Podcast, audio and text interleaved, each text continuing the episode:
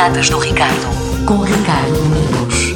Neste dia 24 de março de 1603, Jaime VI da Escócia torna-se Jaime I da Inglaterra e da Irlanda, após a morte de Isabel I. Neste dia de 1882, Robert Koch anuncia a descoberta da bactéria responsável pela tuberculose. Foi um dos fundadores da microbiologia e um dos principais responsáveis pela atual compreensão da epidemiologia de doenças transmissíveis. A 24 de março de 1896, Alexander Popov faz a primeira transmissão de sinal de rádio da história. Estudou na Universidade de São Petersburgo, foi o inventor da antena e, através dela, transmitiu ondas eletromagnéticas à distância. No ano de 1890, continuou com as experiências iniciadas pelos pioneiros da rádio, como Hertz. Em 1894, construiu o primeiro receptor de rádio, uma versão do Coesor, e apresentou à Sociedade Russa de Física e Química a 7 de maio de 1895. A 24 de março de 1896, efetuou uma transmissão de rádio entre dois edifícios do campus universitário e, em 1898, transmitiu pela primeira vez sinais entre terra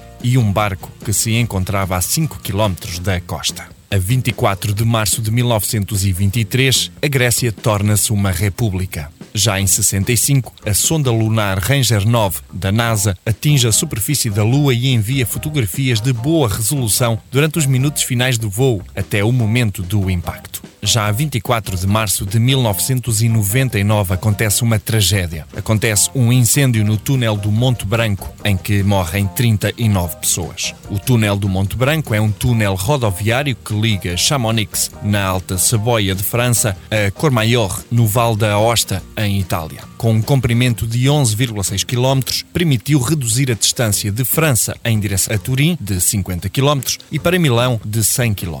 Um caminhão incendiou-se dentro do túnel, o incêndio que durou 53 horas e destruiu, vejam, 54 caminhões, 9 veículos ligeiros e dois carros dos bombeiros, só permitiu a entrada no túnel três dias depois de ter começado o incêndio. As temperaturas atingiram os 1000 graus Celsius. O túnel ficou fechado durante três anos e os trabalhos custaram entre 200 e 250 milhões de euros.